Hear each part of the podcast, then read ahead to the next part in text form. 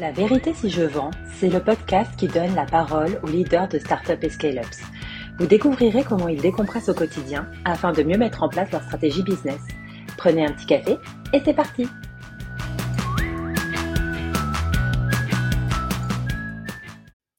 Bonjour à tous et bienvenue dans un nouvel épisode de La vérité si je vends. Je reçois aujourd'hui Laetitia Fall. Comment vas-tu Laetitia? Ça va et toi?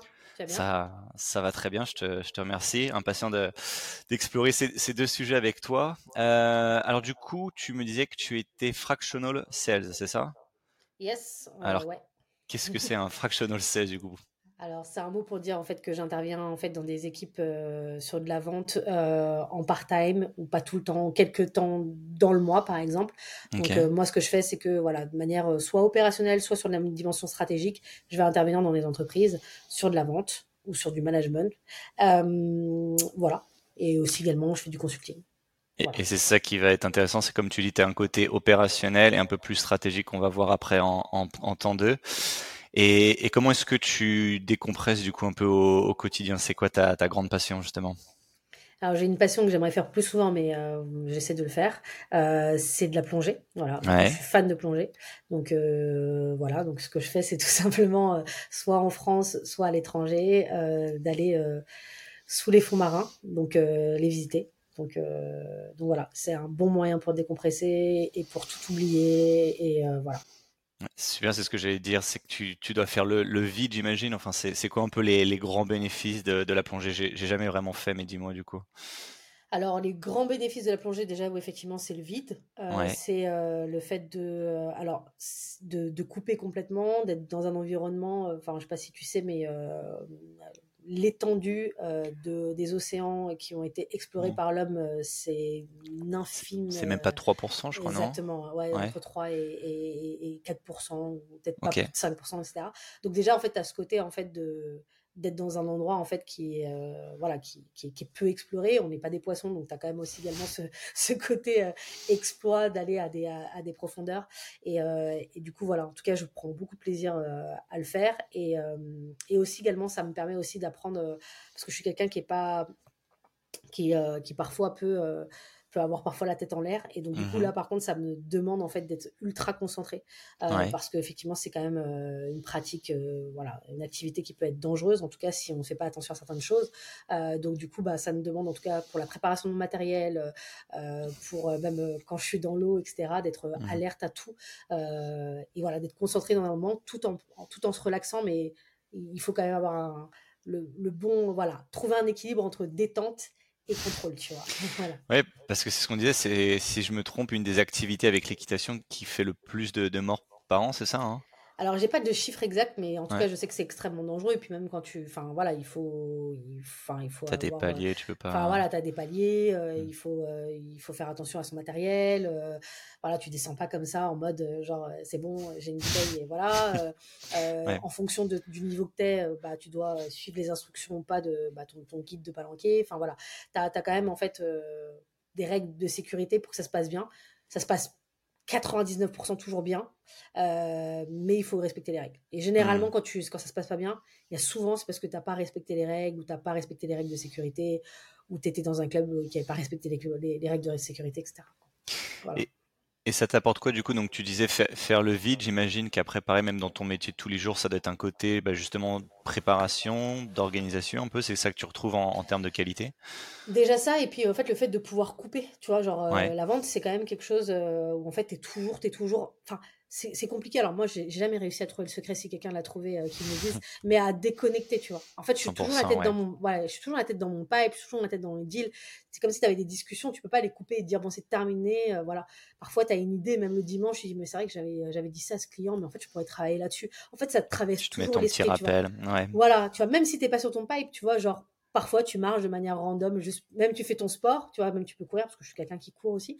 Mais du coup, tu vas quand même penser à ces trucs. J'ai du mal à, enfin, et le seul, euh, le seul moment où vraiment je pense plus à rien, c'est euh, mmh voilà quand euh, quand je suis dans, sous les dans les fonds marins. Là vraiment je pense pas je pense pas à la vente. Donc ça ça m'aide en fait à avoir une vraie coupure et ensuite retrouver mes sujets mes, mes, sujets voilà. Après l'avantage c'est que je suis freelance donc ça veut dire que je peux bosser un peu de partout et donc du coup ça peut me permettre en fait d'avoir des moments où je fais des vraies pauses quoi.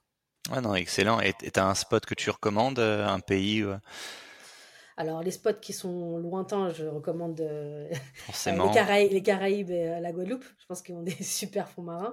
Euh, après, beaucoup moins loin, enfin plus proche de notre réalité, bah, tu as la Méditerranée qui est très bien. et dernièrement, j'ai plongé à Saint-Raphaël, près de Saint-Raphaël.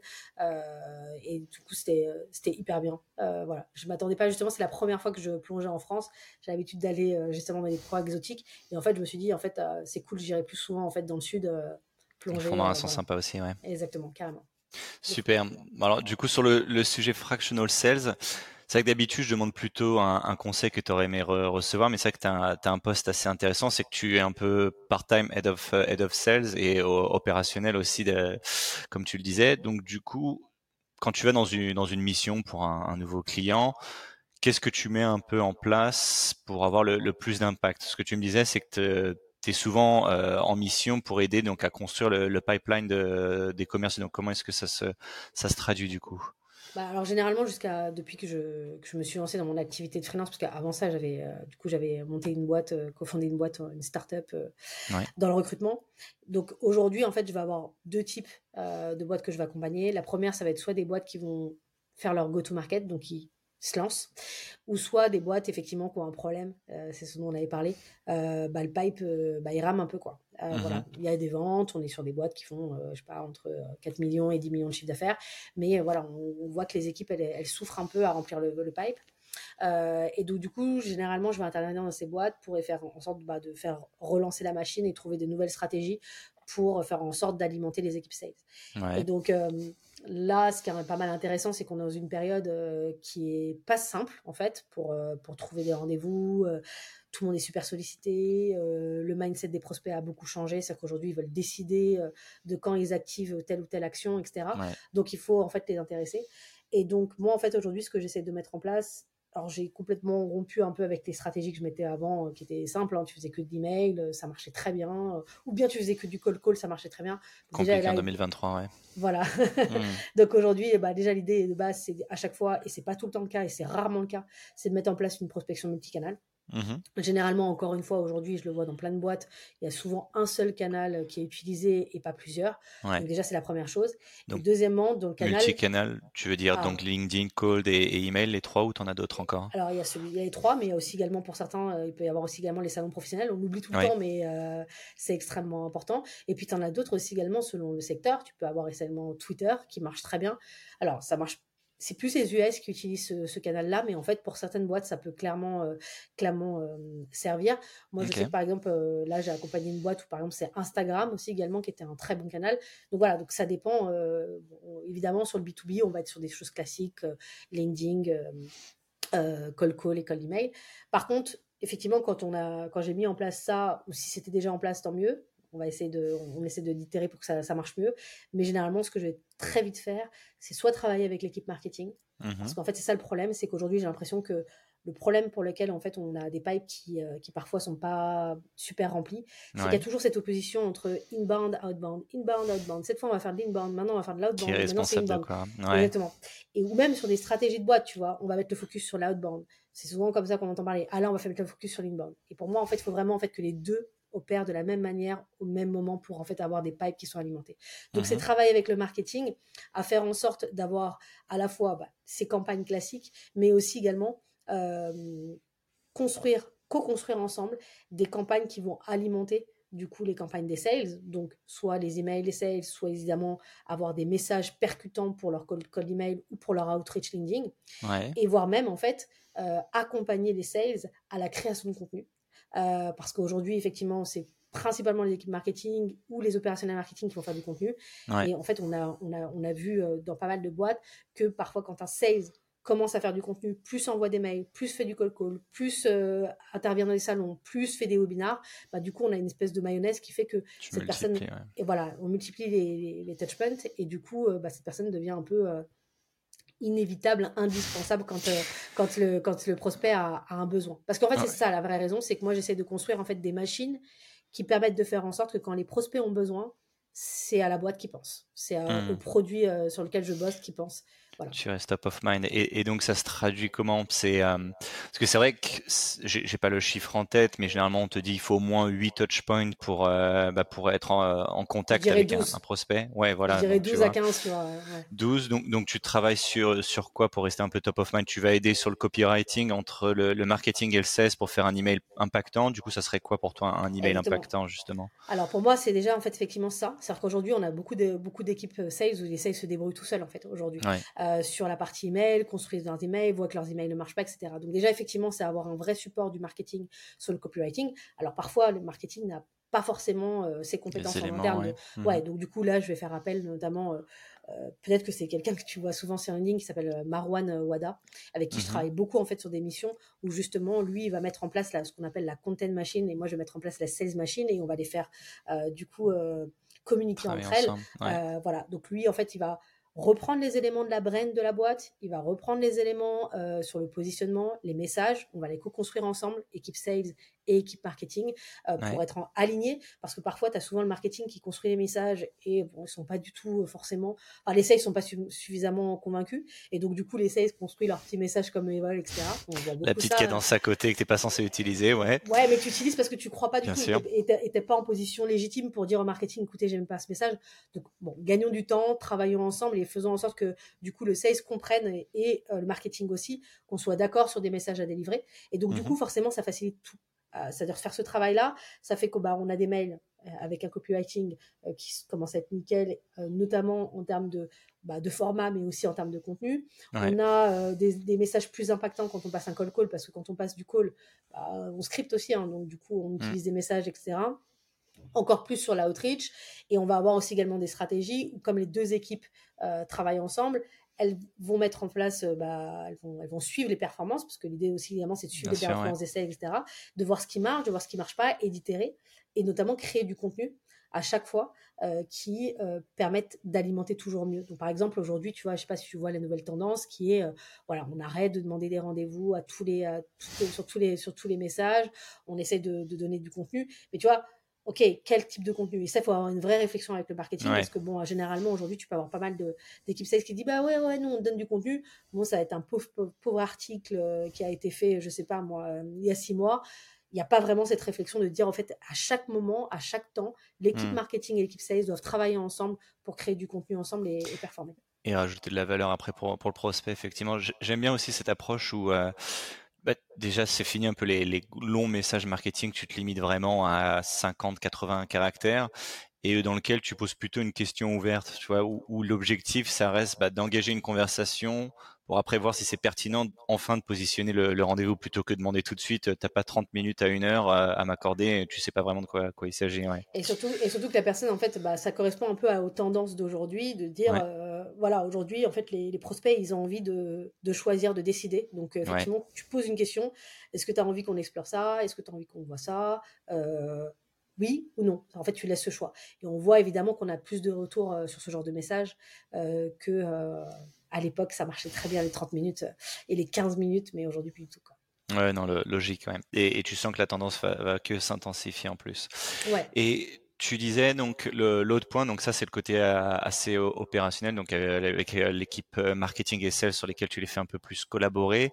Et ta deuxième grosse capacité, donc quand tu rejoins une mission, c'est que tu vas aider par rapport au cycle de vente, donc à réduire le cycle de vente ou au moins réduire un peu tout ce qui est friction euh, ou raccourcir ce cycle de vente. Est-ce que tu peux nous, en dire un peu plus du coup? Ouais, euh, bah effectivement, bah là en fait euh, le deuxième cas, généralement on va faire appel à moi, c'est sur la partie justement closing, mmh où effectivement aujourd'hui, enfin ça va avec, hein, il y a difficulté à prendre des rendez-vous, mais il y a aussi également avec la situation économique, mais pas que, aussi également des nouvelles manières aussi de d'acheter, de, de, des, des, prospects en fait de prendre plus de temps à la réflexion, etc. Donc c'est mmh effectivement plus difficile et puis une concurrence plus accrue sur tout ça en fait, une concurrence plus accrue et donc du coup bah il faut se positionner vite. Donc là l'idée c'est que bah, je vais travailler en fait avec euh, les équipes commerciales. Donc euh, mon approche ça va être évidemment de d'avoir des grosses sessions d'écoute de call. Donc déjà moi pour déjà pour comprendre un peu ce qui se passe et surtout de faire écouter euh, les calls aux sales pour chaque étape en fait d'un rendez-vous, que ce soit de la phase de découverte on va retravailler la formulation de questions. Parce que souvent, à 80, j'ai envie de dire 90%, souvent les questions sont mal formulées et donc du coup on n'a pas les réponses en fait qu'on souhaite. C'est-à-dire mal formé, pas assez direct, pas.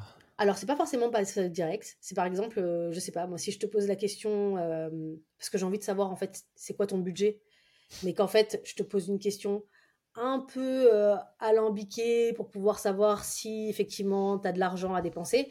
Bon, bah, c'est pas une question, c'est pas, t'auras pas une réponse claire. Question pas claire, réponse pas claire. Mmh Alors, du coup, effectivement, soit plus direct, mais soit aussi également, bah, courte et surtout en fait de ne pas hésiter à, à, reposer une question quand tu n'as pas la réponse exacte ou à temporiser parce que tu sens que tu n'as pas la confiance de la personne et donc du coup la personne ne va pas te confier directement les choses donc tu reviens plus tard. Donc c'est un peu le management en fait de cette de cette de cette interview en fait de, de questions euh, qui ressemble pas forcément à un espèce de, de questionnaire Danone. Le sondage euh, où tu check ta box ouais. exactement. Et donc du coup comment ça comment ça ressemble plus à une conversation que ça ressemble en fait à, une, un interrogatoire. Donc déjà c'est tout le travail qu'on va faire. Ensuite évidemment le pitch. Souvent on peut avoir un problème au niveau du pitch. Donc là ça va un peu avec les sujets du qu'on a parlé du début, c'est-à-dire c'est généralement les messages, c'est mmh. comment comment on présente les choses. Et souvent en fait, bah, encore une fois, il manque souvent des choses dans les pitchs c'est la partie personnalisation. Savoir utiliser les bons éléments d'une phase de découverte euh, pour pouvoir personnaliser. Souvent, bah, on a l'impression que le pitch il pourrait être fait pour, euh, bah, toi et pour tous. Donc, comment en fait tu. Ça va vite un rendez-vous. Hein. C'est-à-dire qu'il faut, quand tu poses des questions, il faut prendre les éléments, tac, tac, tac, les mouliner et les mettre dans ton pitch pour en fait que ce soit vraiment un, pitch personnalisé. Et ça, c'est une gymnastique en fait qu'on a avec la pratique. Mais du coup, il faut beaucoup pratiquer. Et puis aussi également mettre des use cases. C'est-à-dire qu'il y a très peu d'exemples en fait. Et ça aussi, ça va très vite. Ça veut dire d'être capable de se dire, ok, là, la boîte, elle m'a parlé de ça. Très vite, en fait, je sais euh, dans ma catégorie, je sais pas si j'ai un notion dans la tête. Ok, c'est ça dont je vais lui parler et je vais lui parler de tel, de tel exemple. Et donc, mmh. pareil, encore une fois, il faut, faut les connaître ces use cases. Faut, faut connaître en fait les, ce qu'on a résolu comme, comme solution. Et donc, parfois, on, on peut être dans une boîte très grosse, donc euh, faut pas hésiter à aller parler aux gens et aller faire ses propres fichiers, etc. Donc voilà, donc ça, voilà. Et enfin, bah, tu vois, c'est les next steps, c'est plus, c'est le plus difficile. C'est là où en fait on a le plus de problèmes pour le cycle de vente, c'est les next steps, c'est savoir réduire. Euh, la personne qui en parle le mieux, elle s'appelle Laurent Sebarek de, Winning by Design. C'est-à-dire, mm-hmm. c'est réduire en fait euh, le niveau d'indécision chez un prospect. Euh, et lui, il m'a pas mal, euh, pas mal euh, aidé à comprendre ça. Et du coup, aujourd'hui, j'accompagne pas mal mes boîtes là-dessus. C'est que typiquement, bah, aujourd'hui, ce qui est important pour une boîte quand tu la signes, c'est à quel moment elle va avoir des résultats. et c'est comment tu arrives en fait à lui, à lui faire comprendre que c'est maintenant qu'il faut qu'elle signe parce qu'elle aura des résultats à tel moment. Et on a plutôt tendance à se dire, OK, quand est-ce que vous voulez commencer? Et la plupart du temps, à 99%, c'est là-dessus. Donc, c'est comment construire les bonnes next steps, comment construire aussi également, avoir les bonnes enfin les, bonnes, bonnes informations pour justement voir comment, parce que parfois tu peux avoir l'information tout de suite, mais parfois tu l'as pas tout de suite, comment au fur et à mesure, jusqu'à que la personne te dit oui, euh, tu vas pouvoir justement euh, réduire ce niveau d'indécision. Donc c'est vraiment là-dessus que, sur lequel je vais travailler. C'est super intéressant ce que tu dis, parce que c'est vrai que trop souvent, ou en tout cas avant les Discovery, c'était vraiment, bah, tu as 30 minutes, tu vas pas passer tes 15-20 premières minutes à, à, poser des questions, euh, et ça fait un peu le, le côté euh, ping-pong, et c'est pas très, c'est pas l'exercice le plus appréciable pour le, pour le prospect, et après tu vas passer 5-10 minutes à montrer une première démo de ton outil pour donner envie un peu de, bah, passer à l'autre session et en fait t'as pas assez de temps finalement à, poser des questions donc j'aime bien aussi ce côté où est-ce que tu as commencé à poser les premières questions pour pouvoir personnaliser ta démo continuer bah, en fait au, cours de ta démo bah, de reposer aussi des, questions et tu parlais de, de case study. Moi j'aime bien aussi de mettre en place le côté on raconte une histoire parce que les gens se rappellent généralement plus facilement d'une histoire de bah voilà on a eu tel prospect il avait cette problématique voilà comment comment on l'a aidé.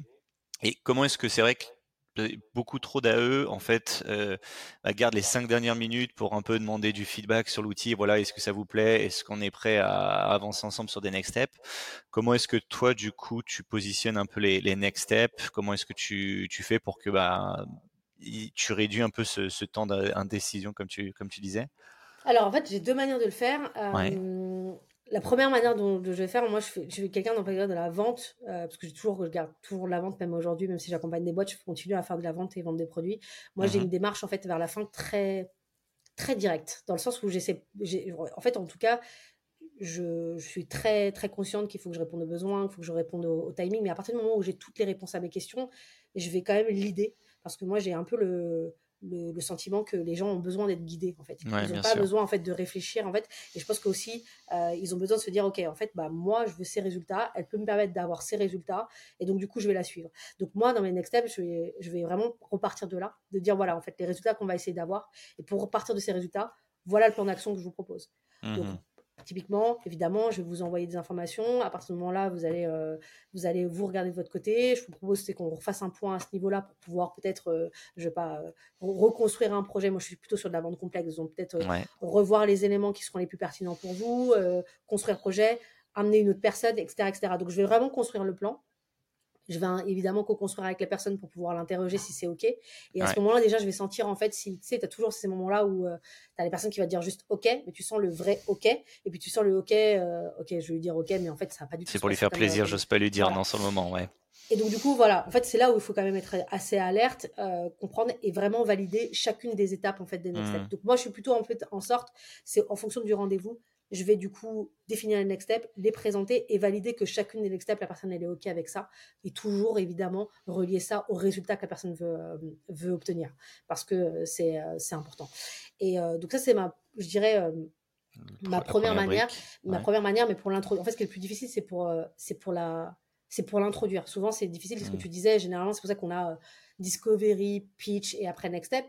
C'est que moi, personnellement, je sais que bah, l'introduire, c'est que je vais tout simplement poser la question euh, de manière franche en disant euh, voilà à chaud qu'est-ce que vous en pensez euh, mmh et n'hésitez pas surtout et moi ça m'arrive hein, dire n'hésitez pas à me dire en fait aujourd'hui c'est trop tôt c'est pas encore ce qu'on veut j'ai pas, pas forcément compris etc etc enfin moi en tout cas j'avance ça là-dessus directement pour pas avoir les mauvaises surprises et en tout cas pour commencer déjà à ouvrir une, une, conversation sur en fait c'est plutôt plutôt que avoir un oui ou un non c'est pas du tout ça que je cherche. C'est plutôt essayer de voir les failles, les endroits en fait où sur lesquels ça risque de de, de bloquer, de, bloquer ou de dévisser, et de me dire en fait, euh, et c'est souvent quand tu poses cette question-là que tu te rends compte que, euh, tu la mets sur le truc, on n'hésite pas, vous pensez que c'est trop tôt, tu euh, désamorces avant. Voilà, tu, désamorces, tu désamorces ou, ou, en tout cas tu vas pouvoir préparer les éléments pour mmh. désamorcer. Parce que souvent, il faut pas se leurrer, 30 hein, minutes c'est hyper court. Mais par exemple, je vais pouvoir bah, peut-être penser à à élaborer plus un meilleur use case pour la convaincre. Euh, je vais pouvoir peut-être me dire, en fait, c'est peut-être une autre étape. Euh, peut-être que j'avais voulu faire trois étapes, ce serait peut-être trop court. Peut-être qu'il faut que je sois plus patiente. Tu vois, ça te permet, en fait, en tout cas, de, j'ai envie de dire, de construire ton plan de, ouais, je sais pas, j'ai pas envie d'appeler ça un plan de guerre parce que la vente c'est cool, c'est pas un plan de guerre, mais c'est un plan, tu vois, genre de, voilà, un plan stratégique, quoi, tout simplement. Non, et, j'aime beaucoup ce que tu dis parce que c'est vrai que les, une, enfin, une objection, c'est une bonne chose en fait. C'est, c'est que le prospect, bah, il continue à te parler, il continue à te dire bah, qu'il n'a pas été convaincu. Moi, j'avais un AE, j'adorais ce qu'il disait, c'est qu'à chaque fois, c'était plutôt, euh, bah voilà, je, je vous sens pas convaincu, il, manque quelque chose. Où est-ce que j'ai ma fait mon travail en fait? Exactement. bah, moi, je dis souvent ça. Je dis, ouais. Je, dis, euh, en plus, c'est, c'est le moment détente. Tu fais, puis c'est le moment où tu peux sourire. Tu dis, voilà. Euh, je, me sens pas très convaincue. En fait, euh, j'ai l'impression que. Qu'est-ce que j'ai loupé C'est souvent dans ces, quand tu fais quand tu fais ça, euh, bah t'as une conversation après qui est, ça débloque les trucs, tu vois. Genre euh, la personne elle se dit ok, euh, voilà, et elle se dit ok, en fait elle a pas envie de me fourguer son truc à tout prix. Hmm. Je vais pouvoir être honnête, etc., etc. ouais, ça c'est super important aussi. Ça fait vraiment le côté collaboratif, enfin consultatif plutôt. Je suis pas là pour te forcer mon produit, je te l'apporte que s'il y a vraiment un, un bénéfice derrière. Et tu parlais du, du plan d'action, j'y crois aussi fortement, surtout pour des projets où est-ce que tu sais que tu as besoin de quelque chose de la part de ton prospect, et bien souvent tu en as, en as besoin. Comment est-ce que tu construis un, un plan pour que à la fois bah, il y, ait des, y ait des deadlines, il y ait une responsabilité de chacun, des étapes claires et précises? Comment est-ce que ça se construit euh, bah, Moi déjà, je, moi je le fais à la, enfin quand je le fais à la fin du rendez-vous, c'est-à-dire que comme je te disais, c'est-à-dire que par exemple, euh, bah, en fait c'est plus parler comme ça dans le truc, c'est un peu compliqué. Mais par exemple, si je prends un exemple, ok, je vais avoir une boîte, on va dire que c'est, euh, euh, je parle avec euh, un, un, responsable de recrutement, et, mmh je vends une solution HR Tech, bon, c'est des sujets que je connais bien. imaginons, voilà, du coup, j'ai fait ma découverte, il y a un fit, il y a un budget, etc., etc. Toutes les toutes les étoiles sont alignées. mais par contre, en fait, voilà, il y a une équipe derrière. Souvent, bah, tu vois, les responsables de recrutement, il faut quand même qu'il y ait une adhésion par exemple des personnes qui vont utiliser le produit, les utilisateurs. Bah là, du coup, en fait, euh, il y a plusieurs choses que je vais voir. C'est déjà, je vais dire, bah, déjà dans un premier temps, je vous envoie une proposition avec plusieurs scénarios et avec ce que moi je pense, etc. Soit je vais dire, voilà, euh, ce que je vous propose, c'est qu'on mette en place une autre, une autre réunion, une démo avec votre équipe. Euh, où mon, job, ça va être vraiment de montrer l'outil et si on a un SaaS, hein, c'est pas forcément toujours un SaaS, mais de montrer l'outil ou de présenter le produit, etc. Et mon rôle, ça va être juste de répondre à leurs questions. Et là, mmh l'idée, c'est qu'en fait, du coup, je, je sais que par exemple, ça va être beaucoup de l'empathie, mais quand tu as l'habitude, tu sais que globalement, une problématique quand tu es manager et de faire adhérer tes équipes, c'est vraiment, en fait, bah, c'est de les faire adhérer. C'est super compliqué. Donc, d'être là en mode genre, moi, je réponds juste à leurs questions, je serai là ils sont ouverts, etc., etc. Déjà, en fait, ça rassure, c'est-à-dire, ok, c'est pas à moi de faire tout ce travail-là, vous serez là, etc. Donc, du coup, je veux dire, est-ce que vous pensez que c'est pertinent, c'est pas pertinent, voulez-vous d'abord leur présenter? Tu vois, en fait, à chaque fois, je vais leur poser la question de ce qui est plus pertinent. Le choix aussi. Mais par contre, alors je laisse le choix. Mais par ah, contre, souvent, ce que je fais, c'est que je dis, voilà, moi, la manière de procéder, généralement, quand ça marche bien, c'est quand on fait comme ça. En hmm. fait, il faut savoir aussi également, quand on dit souvent tout le temps partout, c'est que le sales, c'est un expert. Le bon sales, c'est un expert. Bah, Aussi, euh, ton interlocuteur, il, t'attend là-dessus. Tu peux demander, moi je pense qu'il faut absolument co-construire avec les personnes, dire voilà. Mais conseiller avant tout. Voilà. Mais par contre, dire voilà, moi aujourd'hui, je sais que généralement, pour que ça se passe bien, quand il y a un cas où en fait il faut euh, entraîner toute l'équipe derrière, etc. Voilà moi ce que j'ai fait avec telle boîte. Euh, voilà, en, le premier mois on a fait ça. Ensuite on a pris, on a refait un point tout ensemble pour voir effectivement les éléments qui allaient pas. Je les ai fait tester le produit, etc., etc. Et puis après on, on a pris un point pour prendre une décision. Et là du coup vous et moi on pourra réfléchir au scénario 1, scénario 2, scénario 3. Tu vois en fait je lui donne un plan d'un truc qui a déjà marché et avec la même problématique. Bah déjà, en fait, tu as plus. Peu de raisons de dire, non aussi. Ouais. et puis te dire, en fait, ok, bon, bah, elle a l'habitude, en fait. Donc, je vais la mhm. suivre. Euh, voilà. Donc, évidemment, je laisse le choix, mais aussi, je montre, en fait, que j'ai une vraie expertise dans la manière, en fait, de, euh, de mener les choses. Euh, mais par exemple, tu vois, là, je t'ai donné un cas comme celui-ci, mais ça peut être un autre cas. Parfois, tu vois, tu peux avoir une personne qui, qui, qui vient vers toi en inbound, mhm. mais tu vas avoir plusieurs entités d'un groupe pour quand on est sur de la vente complexe. Là, il faut mobiliser tous les groupes et tous les managers des groupes. Donc là, en fait, tu as, des espèces de, trucs hyper compliqués.